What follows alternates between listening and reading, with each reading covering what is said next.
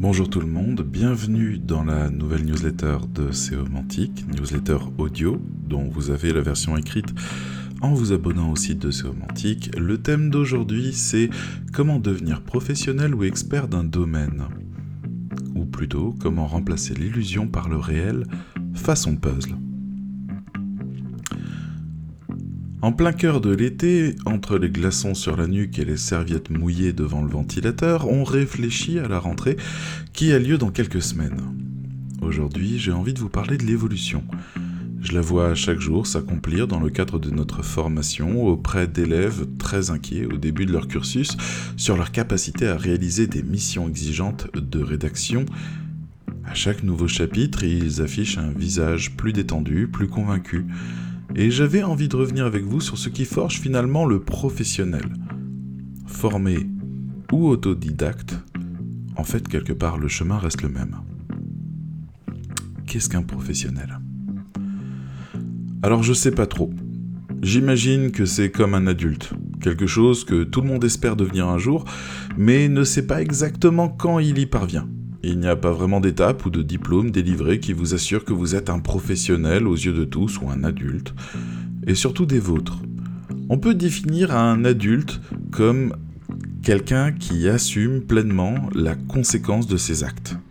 Je réduis les choses au maximum pour englober toutes les formes d'adultes que je peux imaginer.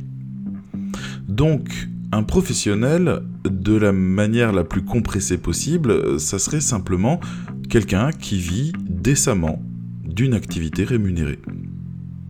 Ouais, c'est pas vraiment suffisant oui, il manque une partie que tout le monde imagine indispensable, la même que pour les adultes, ce truc qui parle d'expertise, de reconnaissance, de maîtrise du milieu pro. Ouais. Pour moi, ce sont que des illusions, dans un cas comme dans l'autre. Et c'est justement ça ce qu'il faut parvenir à remplacer par du réel. Ta deuxième vie commence quand tu comprends que tu n'en as qu'une. Un bel adage, devenu un livre de développement personnel, que je n'ai pas lu, et qui incarne parfaitement le cœur de ma réflexion.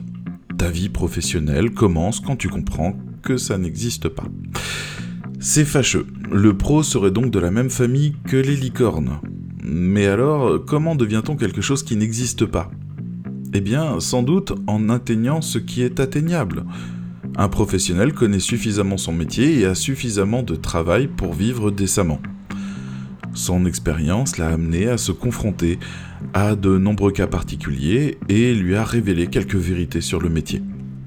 Il est donc plus sage, au sens expérientiel du terme, que les débutants, et plus avisé sans doute sur le chemin de la rédaction. Remplacer le fantasme par la réalité. Pendant longtemps, je me suis décrit comme un bâtisseur de rêves. C'est une notion simple qui dit que d'un rêve, on peut en faire une réalité, mais à la condition de bâtir dans le réel son rêve. C'est-à-dire d'apprendre les limites et réalités qui entourent le chantier de construction. Être moins naïf, mais toujours rêveur rendre concret des idées, quitte à raboter ses ambitions pour les accoucher malgré tout. Le savoir, pour moi, qui définit le savoir-faire, car il lui suppose un cadre théorique, une réalité dans laquelle ce savoir-faire peut exister, doit se superposer quant à lui, brique par brique, pièce par pièce, sur le fantasme de ce métier, pour se consolider. Au début, on est tous très cons.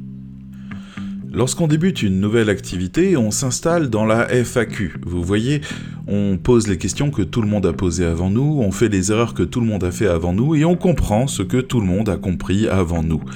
C'est un chemin normal. Entre ramper à quatre pattes et faire du parcours, il s'est passé toute une évolution, une maîtrise de soi, une compréhension de la physique et du fonctionnement musculaire qui ont permis cet exploit. Et pour toute chose, c'est identique.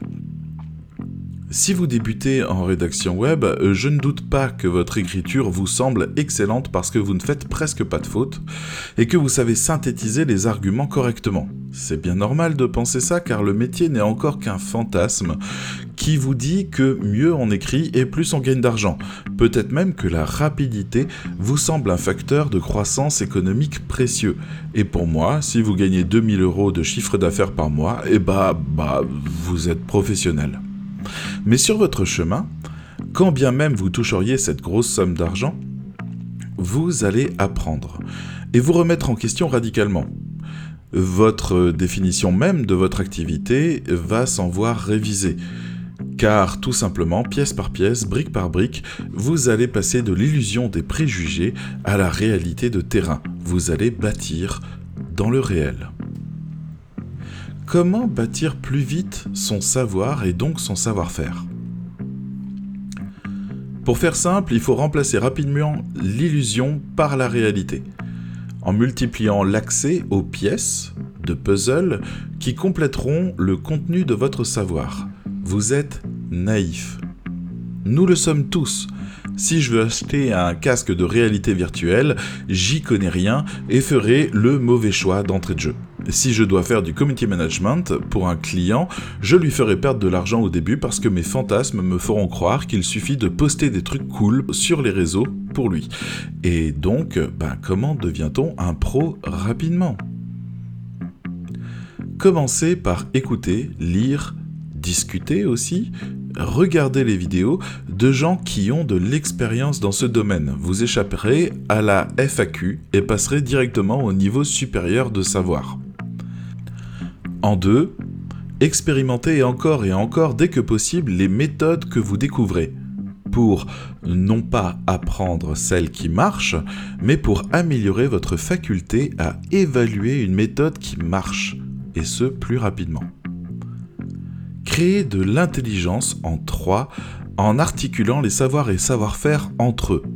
En vous appropriant les idées et concepts, vous créez ce qu'on appelle un paradigme, c'est-à-dire une réalité dans laquelle vos nouvelles idées seront libres et puissantes car elles tiendront compte de cette réalité du domaine. Et en 4, enfin, profitez de chaque occasion pour compléter votre savoir brique par brique pièce par pièce, en nourrissant votre esprit de tonnes d'éléments conceptuels et réflexifs.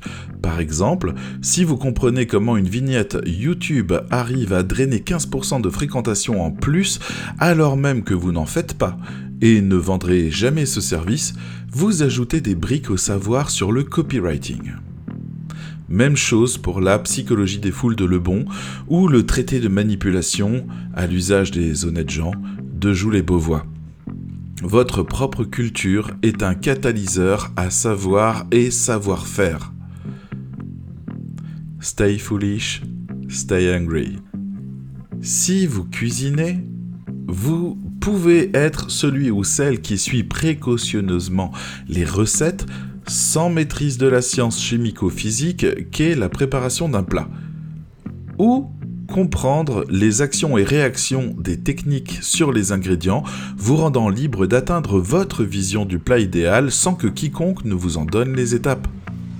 Vous serez un cuisinier accompli alors, capable de penser un dessert complexe en le décomposant en étapes et en timing. Nourrissez votre esprit. Abreuvez-le de témoignages, de théories, de techniques, de philosophie et de concepts. Gagnez votre indépendance de pensée en remplaçant vos idées préconçues par du réel, solide et expérimenté. Ne restez pas naïf si vous voulez devenir le professionnel que vous rêvez d'être. Et ce, même si, une fois arrivé là, vous vous rendrez compte qu'il n'a jamais existé. Passez un bel été et on se reparle bientôt.